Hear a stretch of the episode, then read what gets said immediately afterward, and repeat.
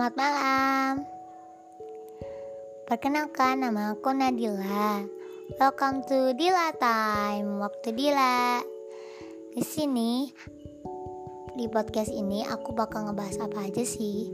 Aku bakal ngebahas tentang misteri, horror, thriller, review film atau bisa jadi tentang soal perbucinan atau soal percintaan sih tapi mungkin lebih banyaknya tentang misteri, horror atau review film. Mungkin review film filmnya ini tentang animasi atau um, thriller atau mungkin horror.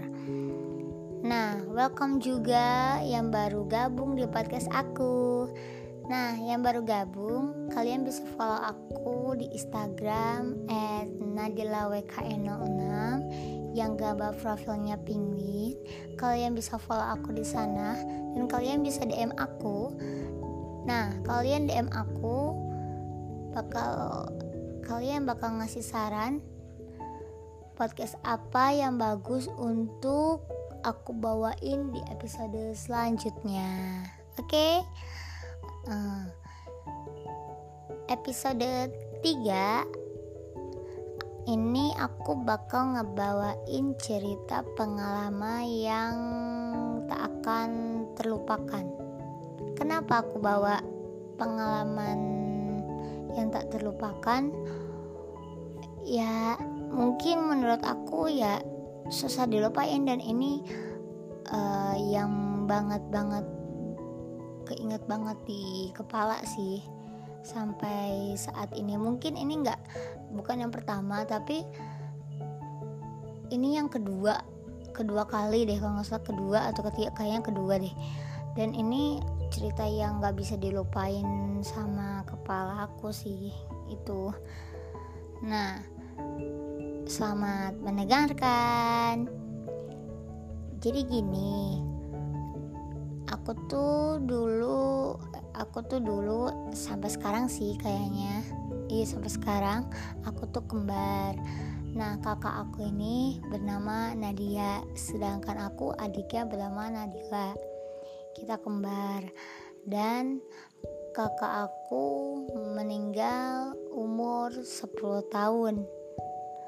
Sedangkan aku sekarang umurnya udah udah 19 tahun berarti udah 10 tahun yang lalu. Kakak aku meninggal oh, um, pada tahun 2010 nah kakak aku meninggal karena kelainan jantung. Sedih sih ditinggalin dia. Dan sebelum meninggal aku tuh sering cerita bareng, curhat bareng, ke mana-mana bareng, tidur bareng, dan segala aktivitas lainnya selalu bareng sama dia. Jadi pas dia nggak ada, kayak ngerasa kehilangan aja gitu, kehilangan sosok kakak. Terus pas ada hal yang aneh pas aku di rumah nenek. Jadi dulu aku dititipin dulu di rumah nenek nggak tinggal sama ibu bapak karena kedua orang tua aku sibuk kerja. Dan aku dititipin di rumah nenek aku.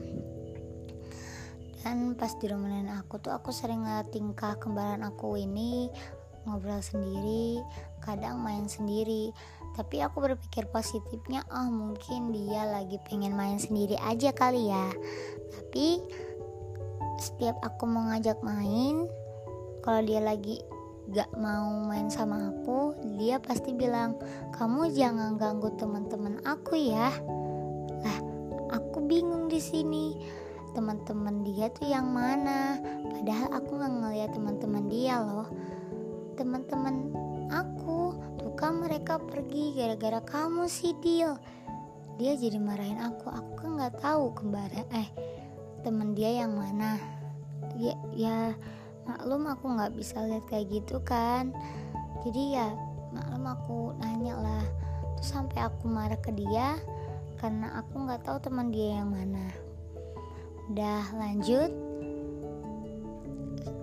Beberapa bulan kemudian kakak aku meninggal karena penyakitnya.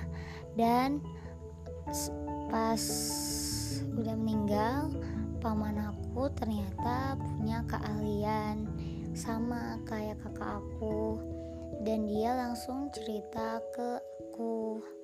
Dia bilang kamu udah tahu uh, apa kelebihan kembaran kamu? Hah?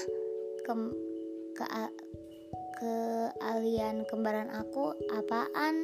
Kata-kata gitu kan. Terus kata dia uh, sesuatu yang gak bisa dilihat manusia. Hah? Maksudnya gimana? Kata kata gitu kan. Terus kata paman aku bilang kembaran kamu tuh indigo. Hah? Itu apa lagi sih? Ih bikin bingung kata aku gitu kan. Terus kata paman aku bilang ya indigo itu sesuatu yang gak bisa dilihat oleh manusia dan bisa berkomunikasi dengan sesuatu yang gak bisa dilihat manusia. Seperti hantu bisa jadi. Hah di situ aku antara percaya sama nggak percaya sih apa yang diomongin paman aku itu. Dan tapi satu sisi juga aku agak sedikit percaya karena aku ngeliat beberapa bulan yang lalu kakak aku tuh sering kayak gitu loh. Nah aku jadi kayak bisa jadi sih tapi ya ya mana mungkin sih? Ah nggak mungkin lah pasti gitu kan namanya anak SD masa kepikiran ke situ gitu kan ya. Nah pas udah nyampe rumah mau tahlilan bapak udah siap-siap buat tahlilan malamnya. Dan pas malam kedua orang tua aku pada ngaji aku main. Namanya anak SD kan ya pengen namanya ngerasain mainin gitu kan. Terus udah itu pas aku main aku kaget. Kok aku ngeliat kakak aku melambaikan tangan ke aku dan langsung hilang gitu aja.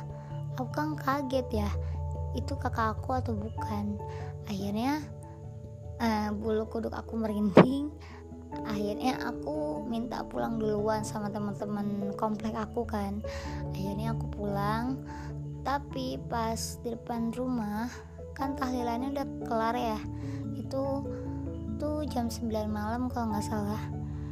Nah depan rumahku kan ada lampu ya lampu luar lampu luar rumah. Nah pas nyampe rumah tuh di depan rumah aku berdiri. Bayangan aku tuh ada dua sebelah kanan sama sebelah kiri. Padahal bayangan aku yang sebenarnya ada di sebelah kiri yang di sebelah kanan tuh siapa? Uh, aku sempat kaget sih. Ini ini kok bayangan aku ada dua. Aku coba ubah-ubah gerakan aku ternyata yang di sebelah bayangan sebelah kiri aku ngikutin tapi bayangan sebelah kanan aku nggak ngikutin sama sekali. Aku celingak celinguk celingak celinguk tengok kanan tengok kiri nggak ada siapa pun di jalan. Ya kaget dong aku punya punya bayangan dua tapi akunya sendiri gitu. Akhirnya aku takut dan akhirnya aku masuk ke dalam rumah. Nyampe rumah aku nggak berani cerita sama orang tua aku cuma diem doang. Karena aku nggak mau bikin mereka berdua kaget lah ya atau sedih gitu. Seterusnya ngeliat kayak gitu lagi pas hari ketujuh mau tahlilan jadi bab kedua orang tua aku ini udah nyiapin makanan-makanan buat tahlilan tiba-tiba aku yang lagi beresin Barbie Barbinya kembaran aku kan dia suka banget sama Barbie ya sedangkan aku enggak. Aku lagi ngeberesin Barbie yang dia koleksi. Tiba-tiba ada tiga orang muncul. Tiga orang anak kecil. Dan mukanya astagfirullahaladzim mukanya ya cukup serem mukanya ya hancur lah segala macem lah serem banget. Nah mereka bilang kamu bisa lihat aku Dila. Hah? Kata-kata gitu kan. Kalian siapa? kataku gitu kan. Kata mereka ya aku temannya Nadia. Hah? Aku kaget. Masa iya? Kamu kan kamu kamu kamu kan kayak gini gitu kan? Kamu datang dari mana? Emang kamu tahu alamat aku dari mana? Kok sampai nanya gitu kan. Mereka cuma mereka bertiga cuma ketawa dan mereka cuma uh, ngasih tahu kalau mereka bertiga itu sering main sama kembaran aku dan selalu jagain kakak aku kalau dia lagi sendirian. Jadi dia nggak merasa kesepian. Sumpah dari situ aku merinding terus akhirnya mereka hilang gitu aja ternyata aku kaget dong. Hah, aku bisa lihat yang kayak gitu? Masa iya gitu kan? Ah mungkin halusinasi gitu kan? Tapi rasanya pengen nangis gitu kan? Takut gitu. Namanya orang-orang pertama kali lihat kayak gitu. Lanjut terus udah itu be, uh, aku kelas 4 ya aku kelas 4 SD semester 1 itu masih sekolah di perkotaan kan. Nah untuk mengubah suasana kata kedua orang tua aku dan buat aku semangat lagi sekolah jadi aku harus pindah ke sekolah yang nggak di kota. Ya mungkin di pertengahan kota tapi nggak ke desa juga sih. Maksudnya di tengah-tengah kota lah ya aku dipindahin pas kelas 4 semester 2 pokoknya aku pindah ke SD itu ke SD baru. Aku cukup cukup kaget sih. Sekolahannya kecil banget gitu. Maksudnya masih gedean sekolah aku. Maksudnya gitu kan cukup kaget aja gitu. Nah terus aku masuk ya masuk ke sekolah itu masih pakai baju seragam SD terus aku kenalan di depan teman-teman kelas aku yang baru terus aku duduk terus aku kenalan sama teman-teman kelas aku yang baru. Tapi bedanya responnya beda banget. Kalau di sekolah kota mungkin kalau anak baru langsung halo nama kamu siapa? bla bla bla bla bla. Tapi kalau misalkan di anak desa itu atau pertengahan kota ya mereka lebih condong ngelihat fisik dulu. Ini orang baik atau enggak gitu loh. Tapi nggak tahu nggak semuanya sih ya. Tapi yang aku lihat kayak gitu dulu. Tapi nggak semuanya cuma beberapa. Lanjut. Nah, udah beberapa udah sebulan aku belajar di situ. Ternyata uh, wali kelas aku ngumumin ada namanya pramuka. Nah, kalian yang kelas 4 wajib mengikuti pramuka, kata gitu kan, untuk menambah nilai. Aku seneng dong di situ karena aku belum pernah namanya nyobain ikut pramuka. Akhirnya aku bisa ikut pramuka. Nah, seminggu dua minggu tiga minggu empat minggu berlalu aku bisa lewatin sandi morse bikin tandu terus uh, apa namanya tuh itulah terus sandi rumput aku juga ngerti. Tapi sekarang udah nggak ngerti lah ya udah lupa. Nah itu aku ngerti. Dan bikin peta seni juga satu bulan udah berlalu. Tiba-tiba wali kelas aku juga ngomong lagi bilang bakal diadanya persami. Apa tuh persami? Perkemahan sabtu minggu ye seneng lagi dong kemah gitu kan. Aku udah mikirnya wah ke gunung nih. Wah pasti ke pantai nih gitu kan. Tahunya kemahnya di sekolah. Akhirnya ya udahlah gitu kan. Kemahnya di sekolah. Ya udah gak apa-apa deh yang penting aku bisa kemah gitu kan. Akhirnya udah tuh aku uh, besoknya aku siap-siap buat packing-packing buat persami segala macam udah aku masukin. Malamnya aku tidur paginya aku sekolah seperti biasa sekolah. Nah pas siangnya aku disuruh pulang jadi sore suruh balik lagi ke sekolah buat ikutan pesami nah pas sorenya udah nyampe sekolah aku dianterin kedua orang tua aku dong. Dan mereka nggak ninggalin gitu aja maksudnya orang tua tuh pada nunggunya di luar gitu di pagar. Jadi gak boleh ngikutin acara bersama gitu kan. Terus udah itu ternyata di di kelasnya itu udah dibagi-bagi gitu loh. Ini barak cowok ini barak cewek barak tuh tempat buat kemah lah ya gitu nah ternyata nama aku tuh nama-namanya tuh udah terpampang di jendela gitu terus nama aku tuh ada di jen ada di jendela kelas apa sih kelas 3 A atau C gitu aku lupa Nah, aku seneng banget kan. Di situ ada temen aku, maksudnya ada teman dekat aku gitu kan, teman dekat di rumah gitu. Jadi, wah asik nih bisa tidur bareng gitu kan. Aku masuk, keadaan kelas sepi, tapi tasnya udah mulai banyak nih yang ditaruh. Akhirnya aku mau taruh tas tuh di kelas itu.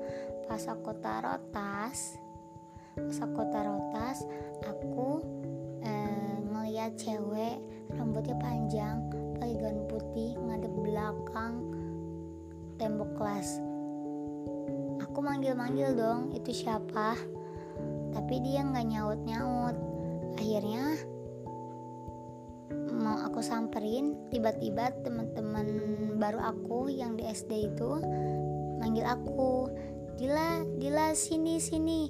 Dila aku kaget dong dan aku langsung nengok ke teman aku ini. Ya kenapa? kata kan anterin aku yuk. Ke mana? Ke kantin.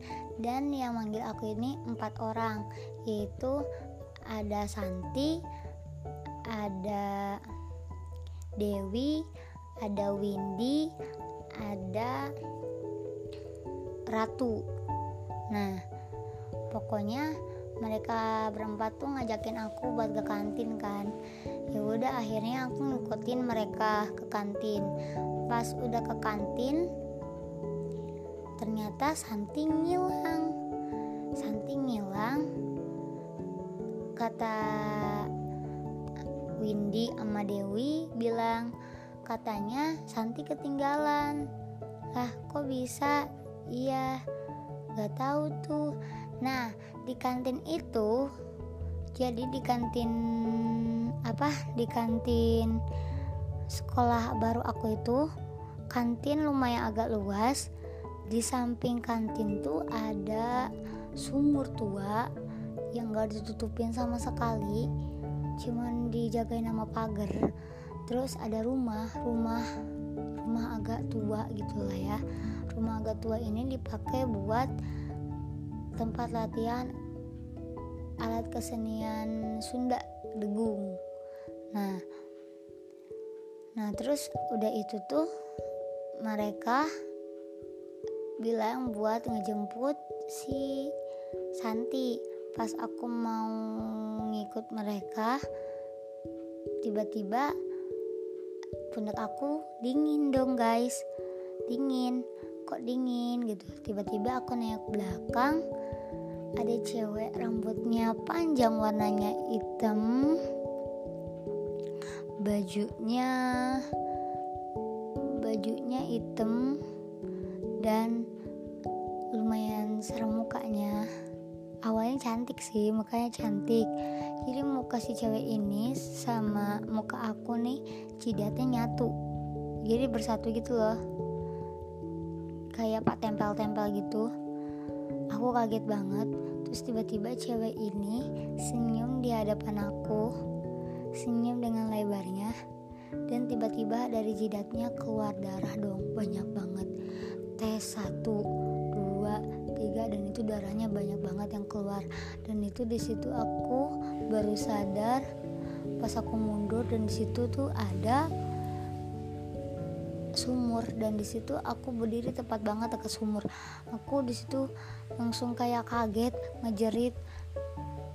Tapi gak bisa jalan ya gimana gitu aku di cuma bisa teriak tapi aku gak bisa teriak gitu. Jadi aku nggak kayak cewek-cewek lain gitu.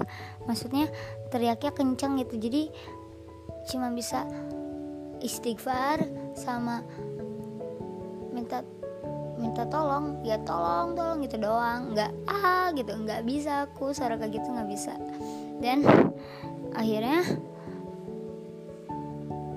dan akhirnya ya ada guru aku uh, bilang Dila kamu ngapain di sini? Kata gitu kan. Uh, ini bu aku tadi di sini suruh disuruh nunggu Santi sama Dewi sama Windy sama Ratu. Hah? Mereka berdua udah di lapangan kamu di sini ngapain sendirian? Udah mau deket sumur kata gitu kan. Bahaya udah ayo ikut. Kamu ngapain? Kayak gitu.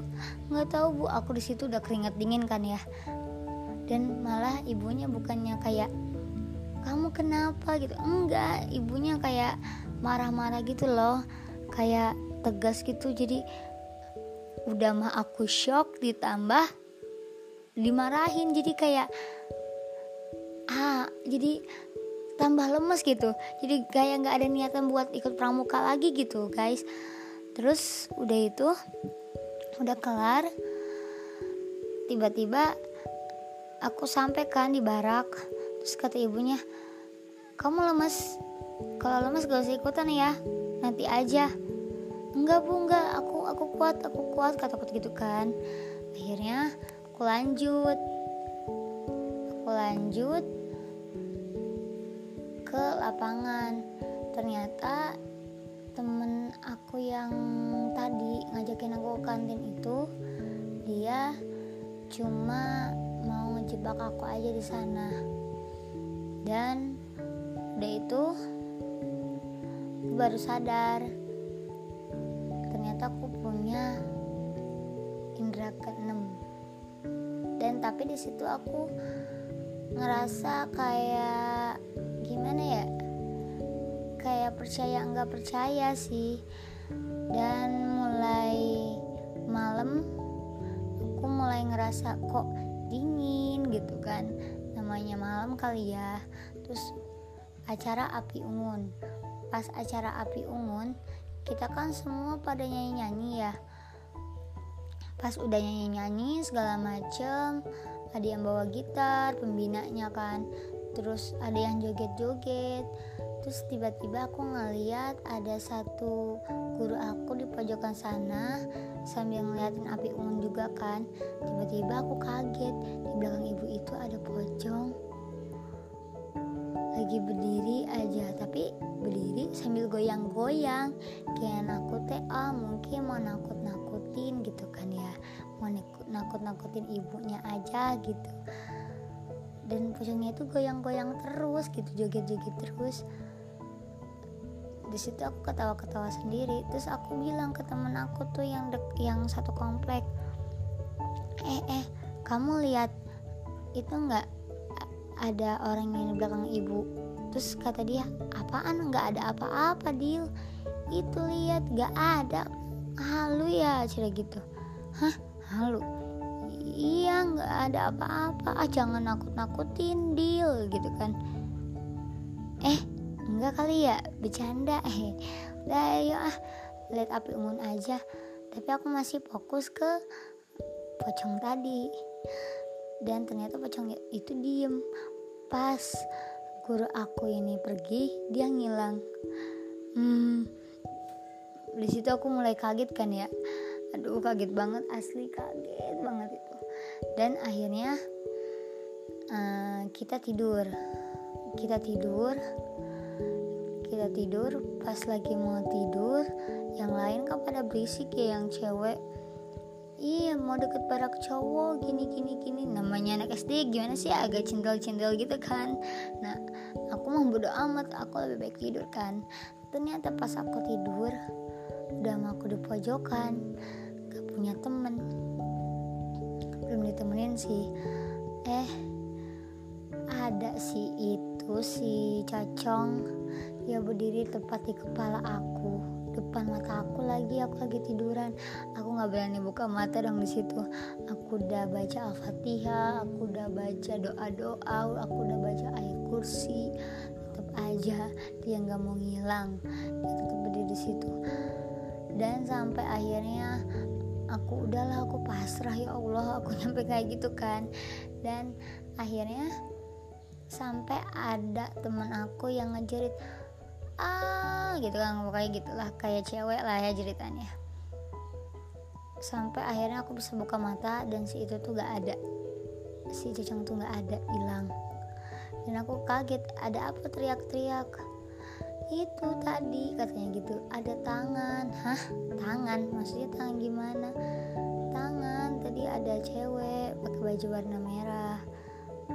Itu lihat ada telapak tangannya pas dilihat pakai senter ternyata iya ada telapak tangan bentuknya kayak darah gitu. Nah yang di barak cewek ayah kaget kan. Akhirnya pada keluar dan pada lari ke arah lapangan. Terus pada ah takut pengen pulang. Pada gitu kan ya. Pengen pulang pengen pulang. Aku bingung ini kenapa sih sebenarnya? Gitu kan. Sampai pembina aku bilang kenapa kenapa? Itu pada telapak tangan ah masa? Saya gitu kan. Akhirnya pas kita masuk taunya gak ada telapak tangannya hilang. Gak ada hilang. Mana kalian? Halu kali. Orang gak ada apa-apa kata gitu kan. Ih ada pak kata anak-anak tuh gitu kan. Ada pak tadi tuh ada. Tapi pembinanya tetap nggak ada. Ya udah yuk tidur lagi. Sampai akhirnya ditemenin tuh kita semua tidur tuh ditemenin kan. Temenin sama pembinanya.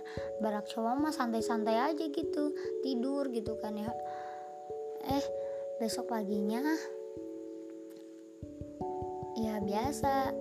Aku nunggu sarapan kan ya nunggu makanan dari pembina. Akhirnya aku jalan-jalan dulu tuh deket sekitar sekolah deket-deket kelas. Ternyata yang di belakang kelas aku yang aku tidurin itu yang aku jadiin barak itu di belakang kelas aku itu ada kuburan kuburan Cina.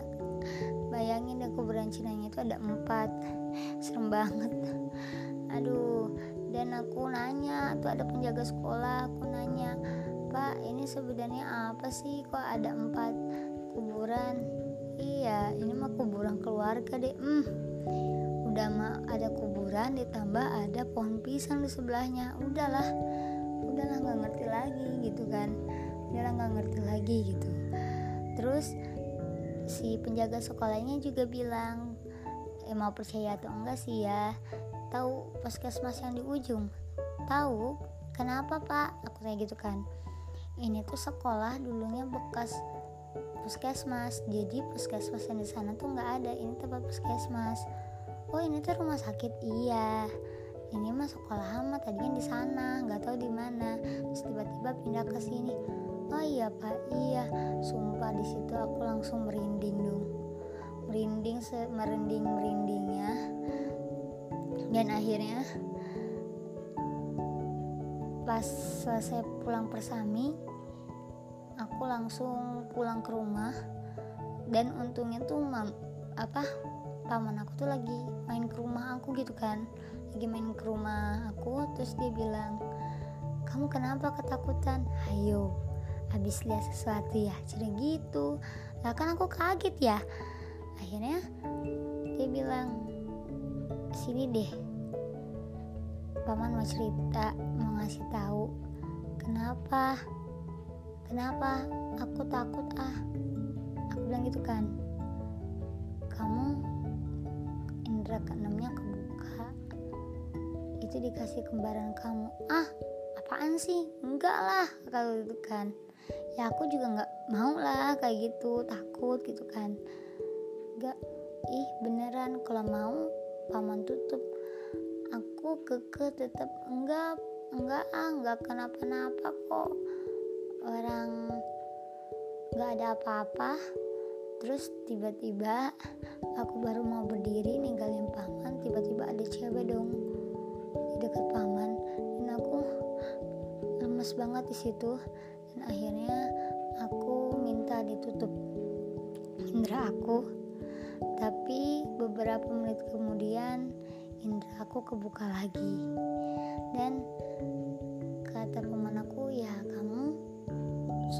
buat ditutup indranya. Ini indranya nggak bakal bisa ditutup. Dan di situ aku udah mulai lemas dan akhirnya dua minggu setelah persami aku nggak masuk sekolah karena badan aku panas. Menurut dokter aku kena gejala tipes tapi menurut orang yang bisa aku